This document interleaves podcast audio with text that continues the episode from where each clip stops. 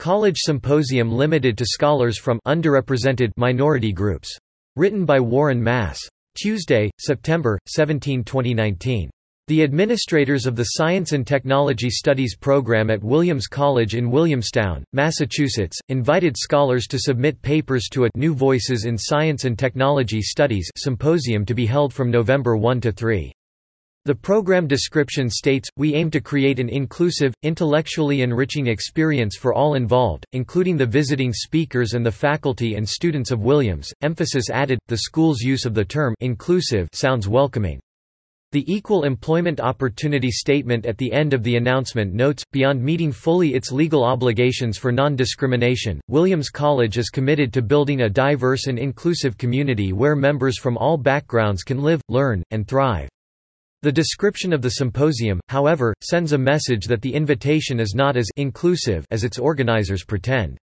The invitation is limited to showcasing the work of early career scholars from historically underrepresented groups. Reading further, we find Individuals from underrepresented groups in the professoriate are specifically defined here as African Americans, Alaska Natives, Arab Americans, Asian Americans, Latinx a gender-neutral neologism, used instead of Latino or Latina, Native Americans, Native Hawaiians, and other Pacific Islanders. Applicants were asked to submit a brief statement, no more than a sentence or two, confirming your self-identification as a member of a historically underrepresented group. By that criteria, might not Senator and presidential candidate Elizabeth Warren, who has self-identified as being partially of Native American heritage, qualify for participation? A bigger question, however, is how does an institution that touts its commitment to building a diverse and inclusive community where members from all backgrounds can live, learn, and thrive justify its decision to exclude those whose identification is white or European? News of the anti-white discriminatory policy of Williams College was broken in a report by Brittany Slaughter, a student journalist at Liberty University in Virginia, and published online by the College Fix, a website operated by the Student Free Press Association.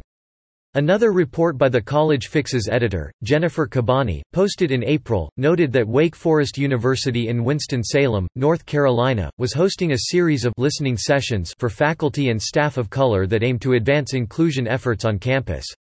The language used in the university's description of the sessions would be almost comical if not for its hypocritical double standard. Dear faculty and staff colleagues, this is a reminder about our upcoming listening sessions on inclusion that I am holding for faculty and staff of color over the next several weeks. The College Fix quoted from an April 18 email from Michelle Gillespie, Dean of the College, to campus employees.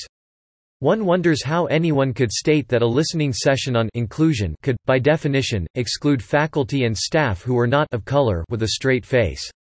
Perhaps the progressive mind is capable of reconciling inclusion with exclusion simultaneously. Subscribe to The New American and listen to more by clicking podcast on the top right corner of our homepage. Also, please consider donating to help us push out more content for you, our listeners.